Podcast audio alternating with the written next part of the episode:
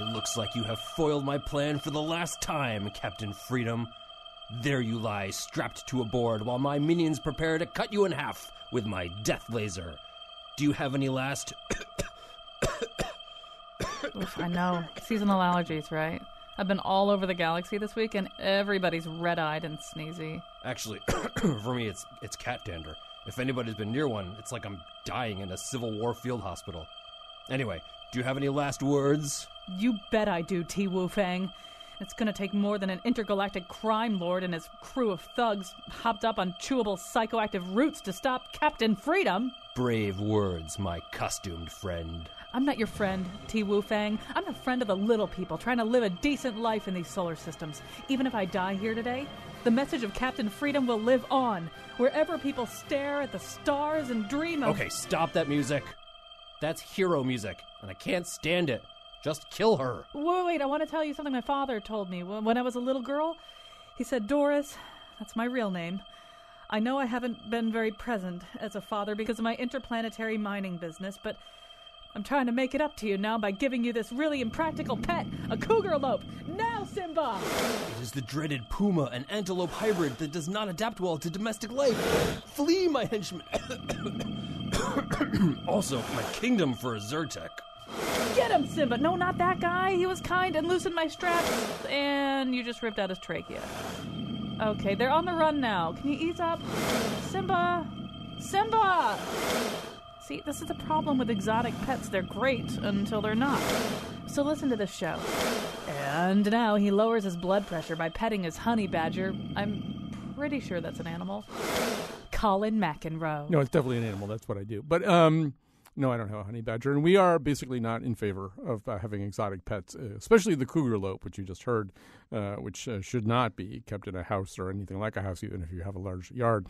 We're going to be talking about the dangers of exotic pets. I mean, I know, I mean, I think everybody at some point has seen a picture of something, you know, some really interesting, maybe a cute little animal, a teacup animal, or a uh, a kinkajou or something like that, and you think, oh, I would really like that. Would be so great to have one. I'd love to have a monkey.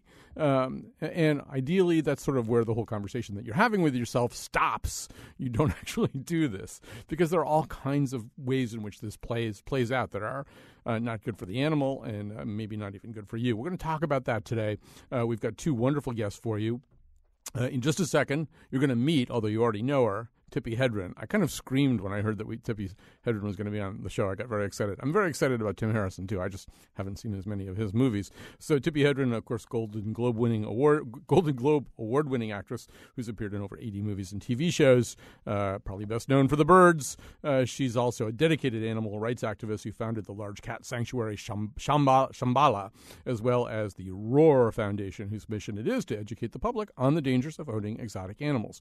Before we get to her, though, we're going to talk to Tim Harrison. They're both with us for the whole show. We do hope you'll feel free to call in at 860 275 7266. Tim Harrison's joining us from the studios of WYSO in Yellow Springs, Ohio. He's the director of Outreach for Animals, a nonprofit, again, dedicated to the rescue and placement of wild animals kept as exotic pets. He's also the subject of the award winning documentary The Elephant in the Living Room and is currently working on the upcoming documentary American Tiger. So, um, Tim Harrison, just to get the ball rolling here, um, when we say exotic pets, I mean, what are, what kind of animals are we talking about? What kinds of animals do people actually wind up, perhaps ill-advisedly, keeping?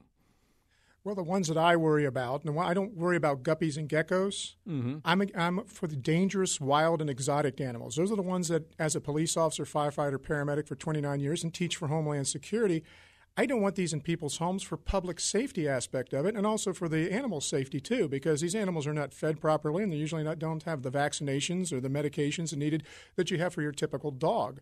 So you're you're putting these animals in a situation where, like Chris Rock said it perfectly. He's my big cat expert. I hate to say that yeah. when, when Siegfried and Roy, when Roy was attacked by uh, his white tiger, everybody was on the radio shows. Everybody was saying all this stuff. And I happened to have been on a radio show that he came on later. And he said that uh, everybody said the, the tiger turned on Roy.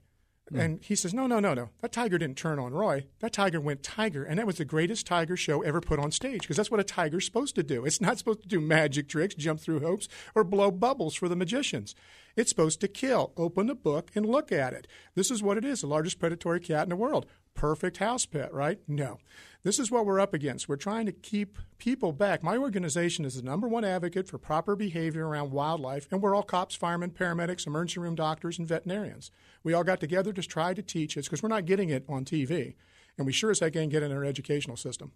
Um, as a Chris Rock scholar, I, I, would like to point out that he says actually that the, the tiger didn't go crazy. The tiger went tiger. He says when the tiger was wearing the German army helmet and riding around on a bicycle, that's when the tiger was crazy. Uh, the uh, but when the when the tiger attacked somebody, that he was just being a tiger, as you as you just say. Being a tiger. So, um, Absolutely. Tippi Hedren, let's uh, add you to the conversation, um, and we should begin by saying that one of the reasons that you are as passionate as you are about this subject is you're kind of a, a reformed exotic animal owner, right? You you went down the other path at first. Uh, tell us about your experience with a lion. Uh, with uh, a lion, uh, uh I've, I've rescued over 250 big cats uh, since 1972. Uh, but you know, then the situation with Roy. Um, uh, yes, that tiger was really going right into instinct uh, mode uh, Roy had a stroke on stage, mm-hmm. and it's the instinctive dictate of these animals to take out any being, animal, human, whatever, if they're sick, old, uh, whatever. And um, uh, you know, poor Montecore, he had to say, "Gee, sorry, Roy, you're my best buddy. You've raised me, you've fed me with a bottle, and we've had a lot of fun, and you taught me how to be so elegant up on stage. But you're sick, and I'm sorry. I have to take you out." Well, I know one. He grabbed him by the neck and and took him off stage. And uh, had there not been a whole number of humans um, backstage to help him, I don't think Roy would have been here. So, uh, but Tippi Hedren, one way that you learned the powerful and somewhat bitter lesson about this was uh, as a uh, in, earlier in your life. I believe you didn't you have a, a pet lion yourself named Neil? Uh, no, that was not my lion. That uh, there's been so many uh, statements, especially lately, uh, about the movie that we did, Roar. Mm. Neil was a working lion, and we wanted to do some publicity shots because we were going to do a film uh, about the animals in the wild, and we chose the lion because and tiger uh, because they are so fascinating, and um, of course, uh, um, apex predators one of the most dangerous animals in the world. And um, uh, why we did that, I, you know, it was uh, uh, because they are so beautiful, they are so fascinating, and we didn't really know anything about them when we first started. And um, you know, so our our lives were beginning a journey that, um, fortunately, with uh, all of the accidents that did happen, um, during the filming of the of the movie uh, that I became so aware of these big cats being born in captivity right here in the United States to be sold as a pet for financial exploitation of some kind. And uh, it, there were no laws in uh, our government um, prohibiting this. And um, uh, you know, we did this during the 70s. The movie took us five years to to to finish because we'd run out of money. We had a horrible flood that came through here that uh, knocked us out for a year. Um, you know, there um, I would be doing a movie. You know, all those different things that life life throws at us, and um, but by 1980, I'm thinking, why why aren't there any laws? And so I co-authored a law, a bill uh, titled the um, Captive Wildlife Safety Act, which was a baby step uh, to stop the interstate traffic of these big cats to be sold as a pet for for financial gain or for you know for um, uh, shows and that sort of thing. And um, um, I got it passed um, Tim Harrison, yeah, Tim. Let me just go over to Tim Harrison for a second. I, I, do want to talk about the state of laws here. I mean, I am mm-hmm. guessing, and obviously it differs from place to place, but I'm guessing if I have a tiger, if I have an elephant, um, somebody's going to come to my house. Uh, a game warden, a state cop, or something, and say, Yeah, you, unfortunately, it depends on what state you're in. True, true. Let me, uh, Tippi, Absolutely. Tippi, let me just uh, get Tim to talk a little bit about this first. Um, but I also assume there are a lot of things that I probably can own. That there are monkeys, birds, reptiles, hedgehogs, prairie dogs, sugar gliders, uh, things like that that I might want to own. And I'm guessing maybe I shouldn't own them, but th- th- I would guess there also aren't going to be necessarily laws saying I can't. Well, I just came from the state of Oklahoma where I spoke at the Animal Conference, first one in the United States of America, and they have no laws there. The hmm. people from Ohio that we just passed the laws there to have dangerous wild and exotic animals curbed and no auctions moved their auctions in the state of Oklahoma, so they're moving around the country. I want to tell you that Tippi is the person who got me to change my lifestyle too. I used to capture them, raise them, help take care of them for other facilities when I was younger, and both I watched her evolve into what she became this great person that I looked up to.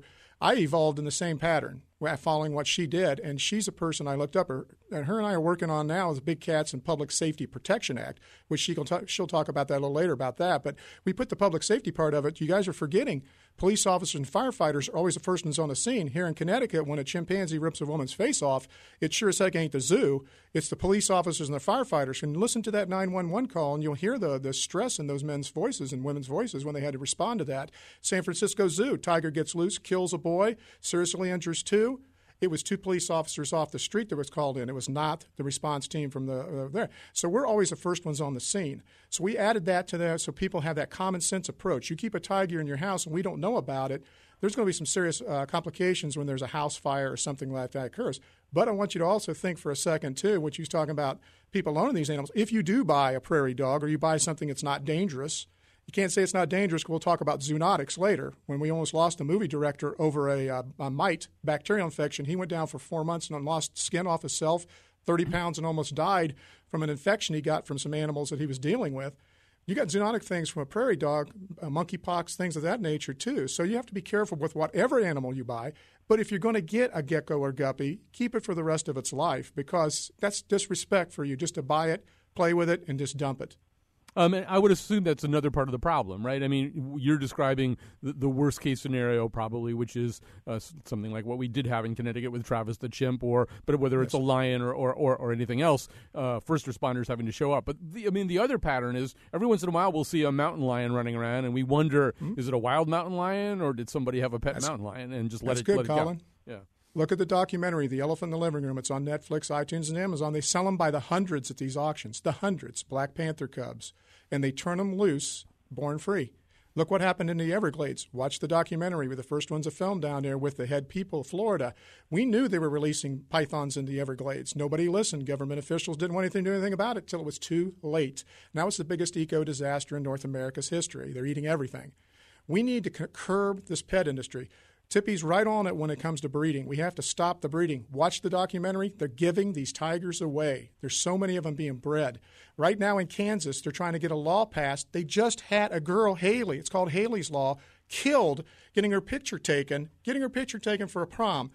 She was killed in Kansas. They're looking to pass laws now so they can bring cats out 40 pounds or less out on a leash and still get your picture taken. Let me tell you something. Anyone crazy enough to think they can control a big cat on the leash is only less crazier than someone who lets their family get their picture taken or interact with that big cat.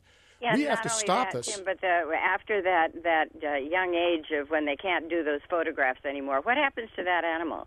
Where where are they going to go with it? They won't be able to make any money with it, and what's going to happen to it? This is Absolutely. This whole exotic uh, uh, uh, business is is a nightmare and a half. There have been there have been um, 23 deaths since ni- 1920, uh, 1992. 102 injuries caused by big cats. I mean, that, like to throw s- that yeah. alone is enough to, uh, you know, aside from the fact that how do you house the animal? How do you know how to Yes. take care of it? How do you know what to feed it? Um, oh, how are you going to protect it from your neighbors? And uh, I, I, it, it's so that, um, and unfortunately, they are beautiful. They're adorable as cubs, and everybody says, "Oh, I got to have one." And Um, that's why the Well, important to get this stopped. The Well, you um, can buy a tiger, Colin. You can buy a tiger, but you can't buy common sense. Right. Well, somebody is either going to call up this show over the course uh, of the show at 860-275-7266 or email me later and say, well, you know, what did Tippi Hedren say? There's 23, 26 deaths over this period of time. I'm sure dogs kill a lot more people than that. Um, I so- like to. I like to respond. Is to that when you're done. okay? yeah. So Yeah, is that all right? Yeah. So, so Okay, yeah, Tim, none go, of those go ahead none, respond. none of those statements wash. No, no, and think of it this way: Tippi's absolutely 100% right. You got maybe 10,000 to 15,000 cats. We nobody knows for sure. Okay, you got millions of dogs, so the t- statistics go against what they're saying. And besides that, you got to start thinking about this. We work with emergency room doctors now, and they don't have a box to check that they had a tiger attack, but they sure as heck have a box to check if a cat scratches you. They got a three-inch paperwork they have to go through the combined health district. You know, you have to have a license for your dog, but you don't have to have a license anything for a lion. No rabies, rabies shot. There's no history to to follow up on attacks or anything down the road. I know of five or six attacks that never made statistics because they never made the news.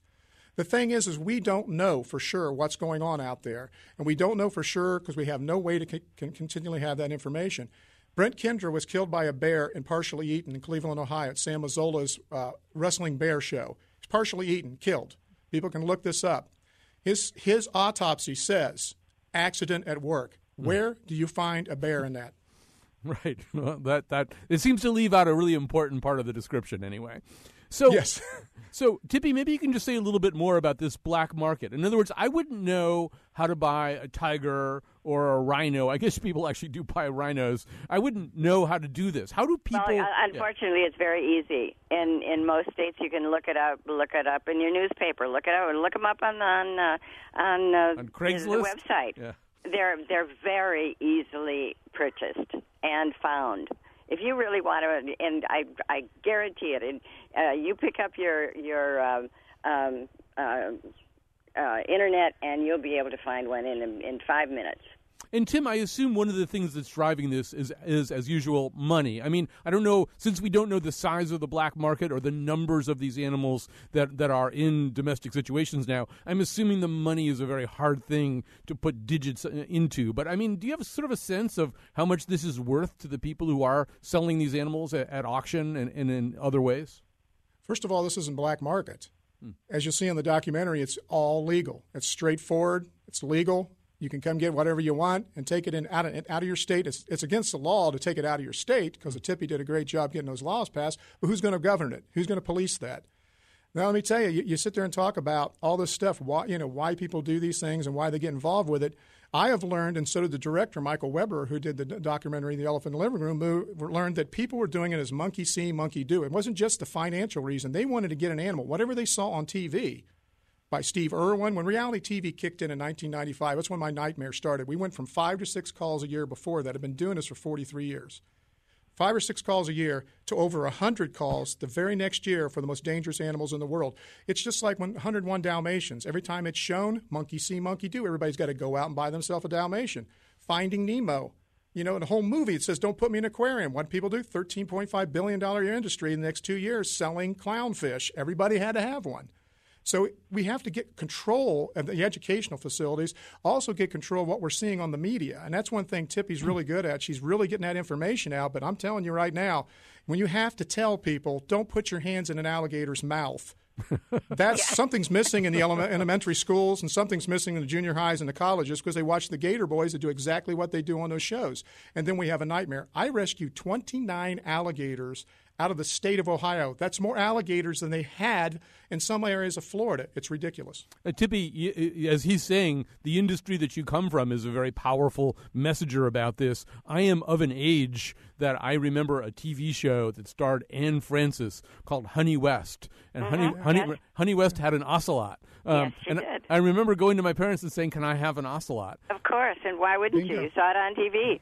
Right, Yeah, and it was a pet. right. Of course. So, what would you have told my parents if they went if they called you up, as they often did, Tippi, and said, "Colin wants an ocelot. What should we tell him?" What, what's the answer to that question? Uh, okay, you're dealing with an apex predator. Uh, these are top of the food chain, which means they have instincts that you cannot control, and they're, they it is their duty to take out. I've said it before. Any old, sick, lame, whatever, uh, or it's just a whim that they have to take care of in their own brain. and um, they will attack. And when they do, honest to God, it, it, it, with a lion or a tiger, there isn't much you can do to stop it. Um, we're gonna, a bullet to the bullet to the brain. Right. We're going to take a quick break here. Uh, both Tippi and Tim have many other things they'd like to tell us. If you've got questions, 860 275 7266. If you'd like to turn your Python over to Tim right now, give us a call, 860 275 7266.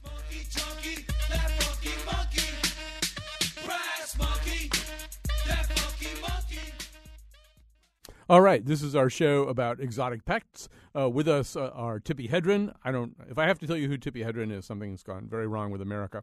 Uh, Tim Harrison's with us. Uh, he is the director of Outreach for Animals, a nonprofit dedicated to the rescue and placement of wild animals kept as exotic pets. Tippi's also uh, the founder of a large cat sanctuary called Shambhala.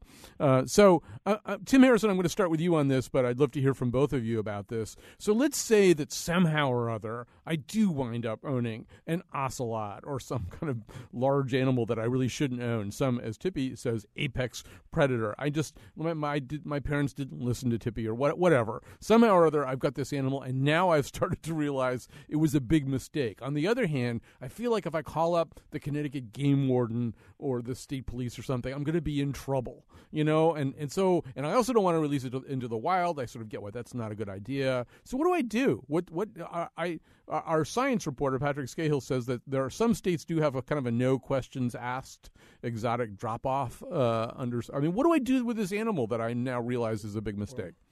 Well, what you said there is kind of a, not true. Okay. What they do is sometimes they'll have one day a, uh, a year where you can bring your exotics in, like Florida does, and some of New York City is starting to do that now. Mm-hmm. But what happens is people buy a tiger because everybody wants a tiger cub, but they don't want a tiger. When it gets to that baptism in reality, when they realize it's mm-hmm. not that surgically altered one that was on Jay Leno with his claws removed and his canine sanded down, a little sedation to take the edge off, they get this baptism and they're like, holy, you know, where am I going to go now? I'm kind of like the last resort. Tippi's the last resort. We're here to help. We've got 21 sanctuaries right now. We're working with across. I know I am working across the country for reptiles, primates, bears, big cats that are getting more foundation money. Before they weren't getting anything. Now with the documentary being out, with the work Tippi's doing, we're getting the word out. So we're getting good, solid, credited sanctuaries out there, hopefully being, being making retirement facilities for these animals. And I tell people out there, please, whatever you do, don't send your animal to one where they have on their Facebook somebody holding a tiger cub. We don't need any more tiger cubs. Jack Hanna said something at the Zanesville massacre. I was at the Zanesville massacre also. It was a horrible situation in the state of Ohio. 56 animals turned loose on the city of Zanesville, lions, tigers, bears, everything you can think of like Jumanji. And he said there was 18 endangered Bengal tigers killed in the state of Ohio. And Bob Barker, everybody went crazy. They went nuts because it was so sad. I had to get on Fox and Friends, CNN, all the shows and say, wait a minute, it's worse than that. They were 18 not endangered tigers, but mutts, mixed, interbred, fourth generation Ohio Buckeye Tigers bred in somebody's backyard. They're not going anywhere. They're not going anywhere at all. They're going to have to go to these retirement facilities. And that's what we're doing right now. We're working to combine together, just like I did at the animal conference. Great group of people out there to get ready, gird your loins.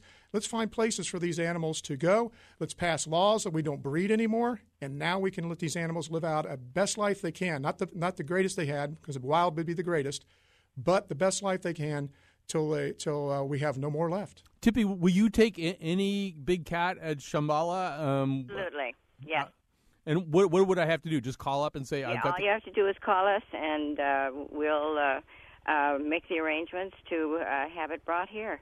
And, and, and, a lot of that goes through Tim. And but doesn't that occasionally involve taking? I mean, not every big cat is probably created equal in terms of temperament, behavior, aggressiveness. Doesn't matter. They shouldn't be. Uh, they shouldn't have an opportunity to have any kind of contact with the humans, and uh, uh, they are who they are, and uh, they are. I'll say it again: apex press, pred- predators, top of the food chain, one of the most dangerous animals in the world, and you're never going to change that.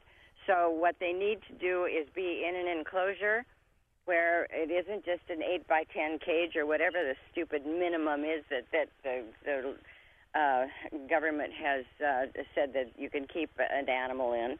Uh, at Shambhala, we have uh, have um, facilities for them that are th- uh, three quarters of an acre. So they they hand the tigers all have running water. They have a river that goes through their uh, compounds and uh, but they they don't even like us. I mean, they don't need to have our our hugs and kisses. They don't need it, and they don't want it. And uh, that's one thing that people have to realize: that these animals don't care about us. It's we who think they are so beautiful and so wonderful that they should be a pet. And it's just a lot of bad thinking, and we have to have to inform people that they are they never will be a good pet. You can never ever trust them, and uh, you're foolish if you do, and you will get hurt.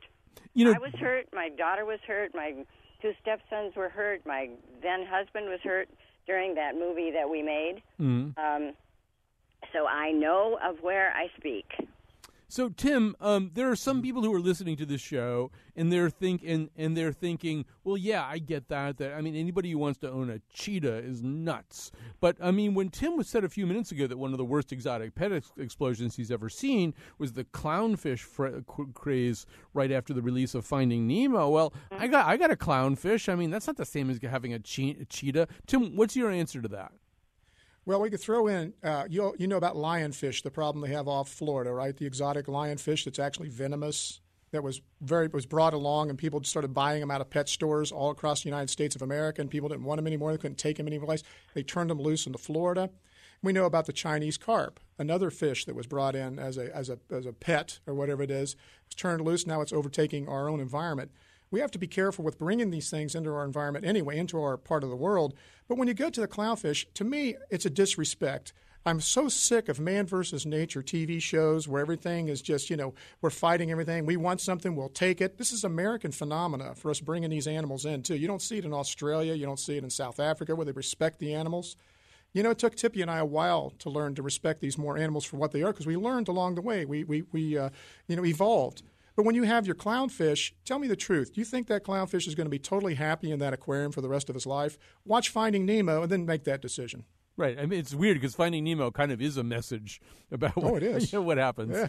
Um, but think about think about it too. Every show we have on TV, I took one video one time and I, I play it at colleges when I go around. The entire animal planet: monster sharks, monster bears, monster this, man versus nature, man this. What happened us being part of the environment, not an obnoxious outsider like some crashing through uh, Australia and the old? That's what got us started doing this stuff, diving on everything, wrestling everything, upsetting everything to strike TV cameras. We need to get back and that's why the San Francisco newspaper out there called me Mr. Rogers with an attitude. I think it's time to bring gentleness back and show people we can be part of the environment and not have to be obnoxious outsiders. Tippi, do you, do you feel the same way about some of these smaller animals? I mean, people like to get prairie dogs and hedgehogs and sugar gliders. I don't, even, I don't even know what a sugar glider is, but I know people like to get them, right? And, and they don't seem as, as problematic to some people anyway as a cheetah or an ocelot or a mountain lion. Yeah, you know what? What on our education programs when the the students come, my main statement is not one wild animal should be a pet. Whether it's a little squirrel in your backyard or a Siberian tiger, none of them should be a pet. And that should just be a, a law. I mean, kids should learn to respect those animals in their own environment. Learn about them, yes, watch them or whatever, but do not bring them home and put them in a cage. Absolutely not, because you're you're either going to kill it because it will die of a broken heart. Um, they need to be out in their natural habitat, living the way they should be living, and and then you can really enjoy that animal. I mean, I I don't I'm not even uh, I don't even approve of of the zoos. I feel so sorry for those animals, and they say, "Oh, it's for conservation." Conservation for what? To stay behind a fence for the rest of their lives? And people gawking at them. Mm-hmm. And what do they learn from that animal standing behind a fence? They could put a cardboard cutout. So Tim, I know I'm going to get a lot of flack for that, and I I don't care. That's I, all right. Hey, well, Tippi, I'm going to tell your story here in a minute. Go right ahead. Ask me, Colin. well, Tim, um, uh, one thing I was going to say is my understanding is sometimes you've gone kind of undercover at some of these animal au- au- auctions. Absolutely. And what, Absolutely. What, what do you see there? I mean, uh, give us We a, give us we a story. Tell us a story. Well, we, would you see that? Basically, you can watch the documentary, The Elephant in the Living, but you'll see it on there. But I'm going to give you a visual right now. What you go in and you see stacks of boxes on top of each other with cubs, tiger cubs, leopard cubs, uh, all kinds of all kinds of dangerous exotic animals as cubs because everybody wants them in their cubs. But you, you go in there and it's it's all these uh, illegal people. I hate to say it because they're not really illegal, but they're doing an illegal thing to me, immoral thing. but there's basically zoo babies that are there. You don't see zoo teenagers where you wonder where they go. That's why in Ohio I push for microchipping cats so we can find out where these cats go. Because when I catch a tiger or a leopard loose, as you'll see in the documentary, nobody raises their hand, says, "Hey, that's my cougar. Can I have it back? It's my tiger, a cobra. Can I have it back?" So we want to be able to find out where these animals are going. But I tell you a quick story at the Columbus Zoo before a documentary was released to the public, to the, the, the hundreds of different theaters and uh, and uh, and uh, uh, uh film festivals it went to. I asked a family of four walking out of the Columbus Zoo. I found a husband, a father, and a husband and wife, and two girls. And they came out. and I says, "Hey, do you like the zoo?" Yeah. I said, "What? Do you want to get a monkey?" Yeah, yeah. Do you want to get a tiger cub? Dad said, "Yeah. If I get the money, I'm going to get a tiger cub." Well, here's four tickets to the Elephant in the Living Room. It's playing right down here at this art house in Columbus. Could you please? And when you get done, I want to ask you the same question. So when they came out, they had tears running down their face. They said, "No, I don't want a lot tiger." I don't want a leopard. That shows you we need to get back to education.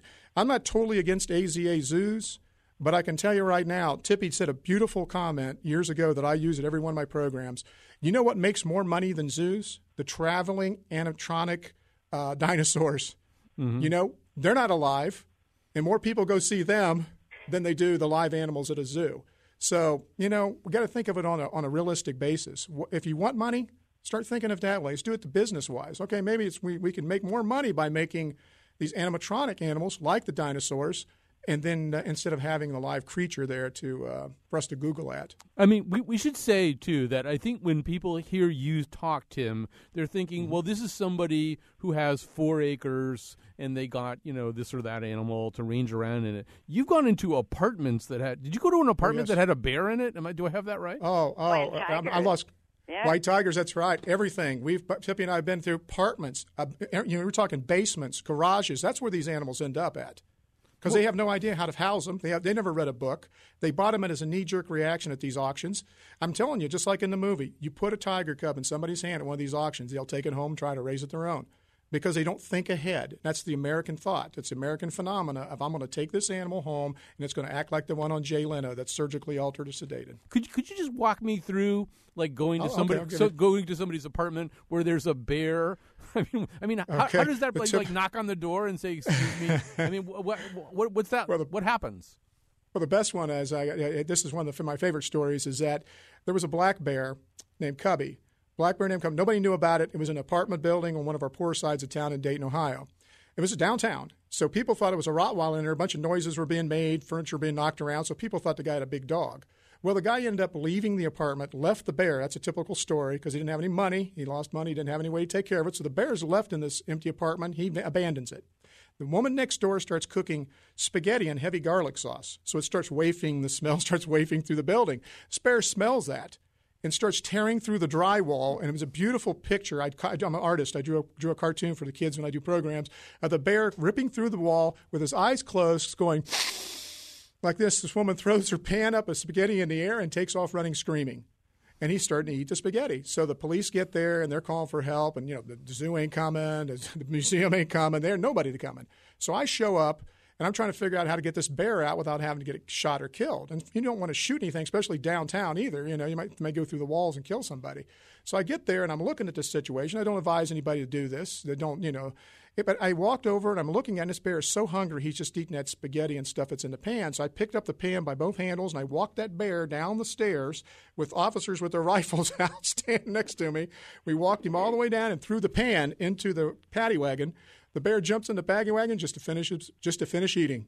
We closed the door and we took him to a, what I thought was a reputable sanctuary at the time, but later down the road, I, I, as I say, I evolve. I find out what's good and what's bad. But we did get the bear out of there safely without having him shot. But that's a pretty much a, a typical. I hate to say a typical story, isn't it, Tippi? That's fairly uh, typical. Yeah, but you know, you could you you just probably saved that bear's life and several humans by being yes. smart and uh, you know, doing what that animal uh, needed to do. You know, all of these animals are thinking, feeling beings. They're born with a job to do. And when we take them out of that situation and put them in uh, an enclosure, it's like, okay, let's say to this human, I'm going to put you in this room now, and this is where you're going to live for the rest of your life. Life. We'll give you some books. We'll give you food. You give, you know, whatever, you know, a musical instrument to learn, whatever Uh, but this is where you're going to live for the rest of your life, and you have no choice. And that's what we are doing with these wild animals, and it's it's it's indecent, it's wrong, and um, we have to uh, uh, get these kids thinking differently about about uh, how how we've been treating uh, wild animals. Tim and Tim and Tippi, we've got a phone call here from Mike in Colchester. With, I mean, after the story that Tim just told, I don't think we're going to have anything that can really match that. But here's Mike from Colchester. Hi, tell us your story. Well, I had a, a pet, an African snakehead a couple of years ago. I know they've outlawed them now. Um, I know they had a big problem down in Florida with them. I guess they grow to 20 feet plus. um, I had one within three months. It grew six, ten times its size. So th- this is a fish, we should say first of all. Yeah, um, from the from the Amazon, I believe. Yeah. So yeah. so what can uh, Tim? I can tell hear you. You're restless already. Tell us about snakeheads. I had to. Well, I had. I, I couldn't do nothing with it. I had it in a 90 gallon tank. It got too big. I had to. I guess I had to throw it away. Sushi. What do you mean by throwing it away? Well, I ended up giving it to somebody with a larger tank, but then it ended up okay. dying because it was too small. All right. I was just hoping it wasn't turned loose in the environment. Like no, if, you know, I've, it's, it's I've not. Heard of them, I've heard of yeah. them doing that, and they've desecrated oh, yeah, yeah. like whole ecosystems of ponds and. So. Well, I appreciate you not doing that. Now, anybody that's listening, please do not turn your animals loose. Contact us at Outreach for Animals. They'll put that information on for you, hopefully at the uh, radio station there. And we'll be more than happy to sit up. Shambala.org. Shambala.org. So, Tim, get on with both of us. Tell us about snakeheads. I mean, they get even bigger than he said, I think, right? Don't they? Oh, yeah. Yeah. And they are horrible for the environment, absolutely destroying the environment. When, and you can't take it's so simple. We get that called chain of life, this, you know, the circle of life, hoop of life if you're Native American. That chain, you take that, you break that link, and you take that animal and place it somewhere else, And you've destroyed the environment all the way around. And it's just basic biology, and people don't seem to want to get that. They don't understand it. But I do understand, too, I have to say that the people do not want to kill their pets either, like the pythons. That's when we found out 20 years ago these people released them in the Everglades because they would actually call for help. And I can only do so many of them. I mean, there's thousands. I'm not calling, there's thousands, thousands of reptiles out there that need homes, not hundreds, thousands and there's no place for everything to go. And these people have good hearts; they're going to turn them loose. So we have to find a way to to stop the sale of them and the breeding because one one python can can have like a, you know a hundred hundred young.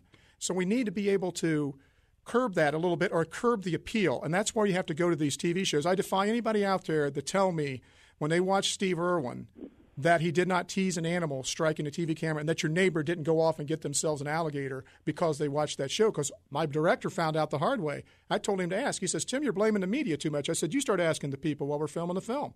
Every one of them said it's because they watched Animal Planet or Discovery Channel. They were awesome possums with tigers, or they were doing this over here, uh, Steve Irwin with the snakes. It was a connect the dots was just too simple. It could be said that Steve Irwin also did find out the hard way. Um, yeah, with a with a real wild animal, and that's really sad too because a bunch of people went out and killed stingrays. Timothy Treadwell, we don't go too far. That's Australia. We'll come back to the United States. The grizzly man Yep. Here he was supposed to save the Grizzlies, and he ended up getting his girlfriend killed, him, himself killed, and the bears that he was supposed to be taking care of. Please, people, keep the distance. Just like Tippi said, let's yeah, enjoy him at a distance. Get a wild animal. Just stop yeah. the whole thing. That's uh, yes. That's why we need the laws in place because uh, there really isn't any way. It, it, it's so hard to m- make people understand, and we can't reach everyone. And they are going to be; uh, these animals are going to be for sale and there will always be somebody to buy them. So that's where we uh, end up with um, having to have the laws in place. Um, uh, at least with the big cats, with if we could get the Big Cats and Public Safety Protection Act passed, that will will help a great deal. Uh, but there has to be some common sense used, and that's where we run into a problem, don't we? Well, we think our yeah. we think our listeners have some common sense and they don't put the snake heads in the toilet. We did send uh, well Josh N- Nilaya, who's the guy who produced this show and it's done such a fabulous job of getting Tippi and Tim for us. Uh, he went out into the streets to ask people what they think about exotic pets. Here's a little bit of what he heard. Have you ever thought about owning any type of exotic animal for a pet? No, because I went to a pet show once and they talked about parrots and how much work they are and how long they live, and it seemed like just too much to do. Yeah, but I would never do it. I think it's cruel to keep an exotic animal locked up where they shouldn't be. Yes. Well, my buddy lives in Costa Rica, and he's actually adopted a pet sloth, or uh, you know, some kind of like a monkey. Would you do that? Yeah, I'd probably lean more towards the sloth. I've heard some bad stories about orangutans and monkeys, so. No, never. Sister, who is a wildlife veterinarian, and there's no way we would ever own an exotic pet. I'd have an alligator or a giraffe. or even like an iguana. Never. Never. No. No. And why's that? Because they're called wild animals for a reason. Exactly. And they shouldn't be in the home with people. See, Tim and Tippi, our people here in Connecticut, they get it, except for the sloth guy. Um, they get it. Um, we're going to take a quick break. We'll come back. We can even talk about sloths uh, if you want. I think Kristen Bell is the actress who's into sloths, gets everybody all stirred up about uh, having those. But let's take a break. We'll come back with more of Tim and Tippi.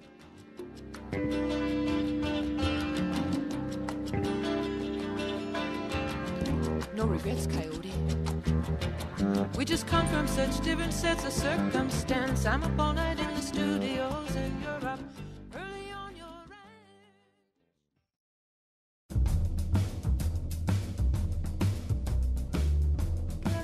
The way that movies drive the popularity of wild pets makes me wonder what's going to happen when Disney's Edwin the Monkey with Herpes comes out this summer. Today's show was produced by Josh Nilaya and me, Chion Wolf. Our interns are Julia Pistel and Kelsey Bissell. Greg Hill appeared in the intro and tweets for us at WNPR Colin. The part of Bill Curry was played by Vanilla Ice. For show pages, articles, and videos of the Faith Middleton show staff with their pet Conga donkey, visit our website, WNPR.org. On tomorrow's Nose, is taking over The Daily Show harder than running for president?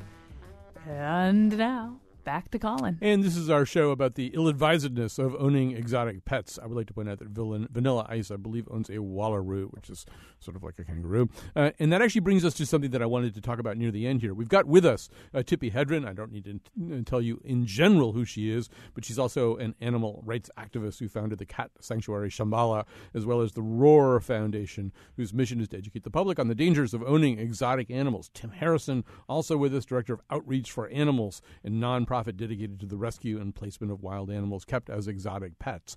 So, um, Tim, I'm going to start with you. One thing we haven't talked about, we have confined ourselves so far to the ownership of animals, wild animals, which really do exist and have existed elsewhere. But one of the other trends these days is the hybridization of animals. Whether we're breeding a, a dog with a, against a wolf, wolf or something else. Maybe you can say a little bit about that. First of all, how big a trend is it? Uh, how pervasive is it? How many different animals are being hybridized? Well, right off the bat, I was one of the uh, offenders years and years and years ago with wolf hybrids. I was really a person that thought that was a good idea. I mean, we're talking 30, 40, you know, 40 years ago.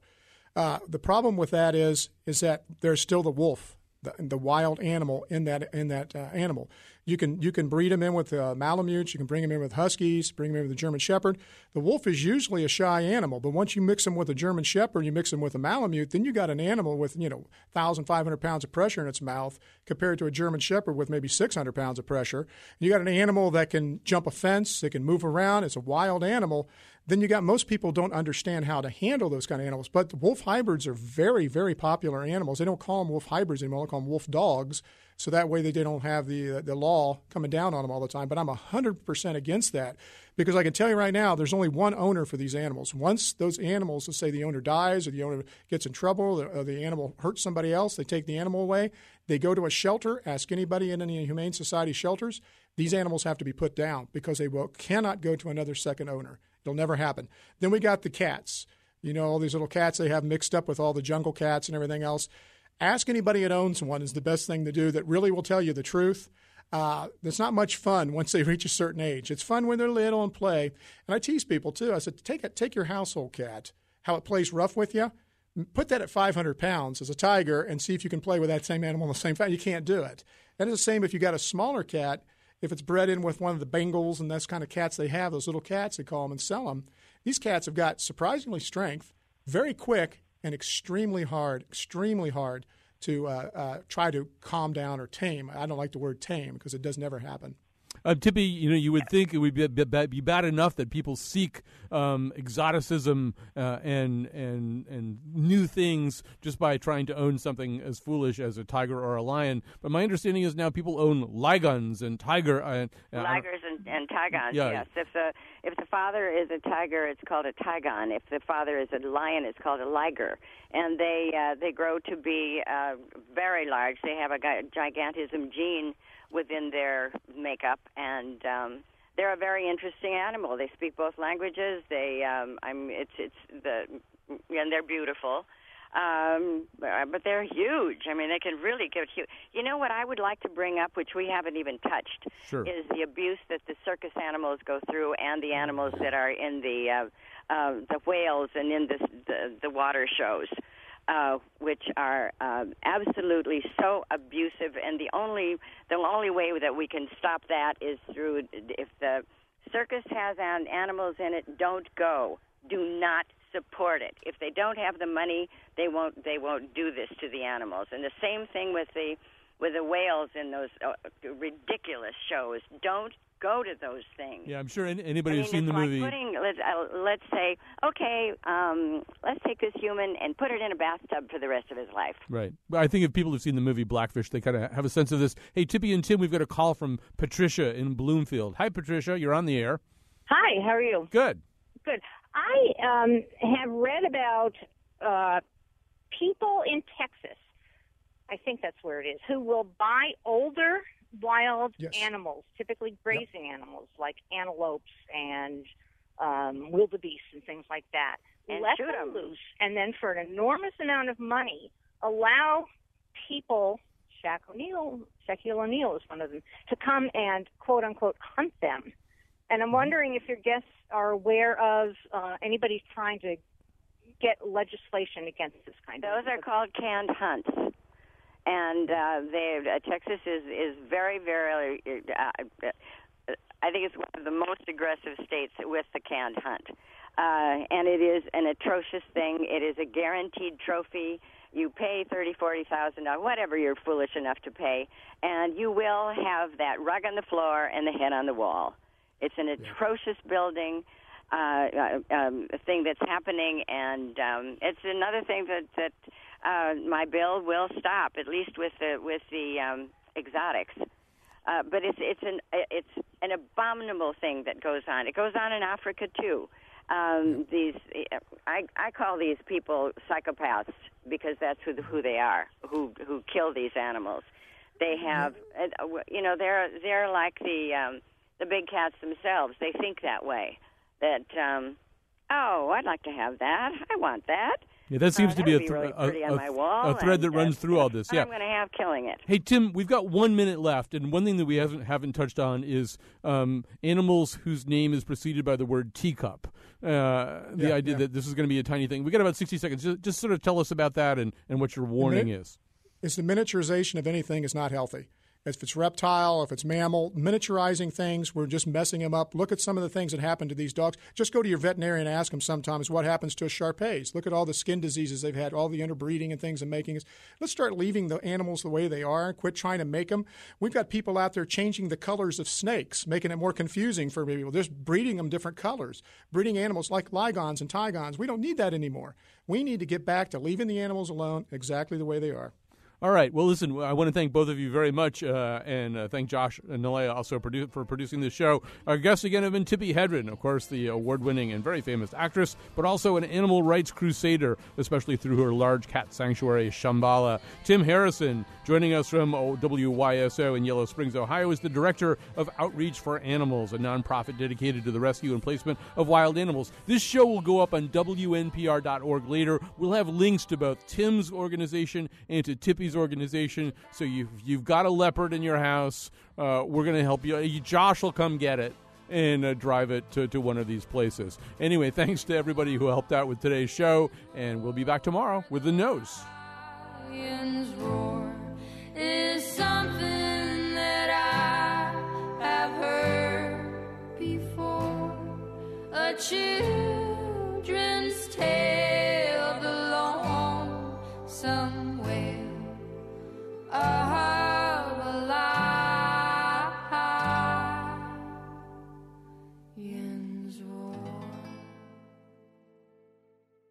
I don't have pets anymore, so this show is sort um, of. Excuse me?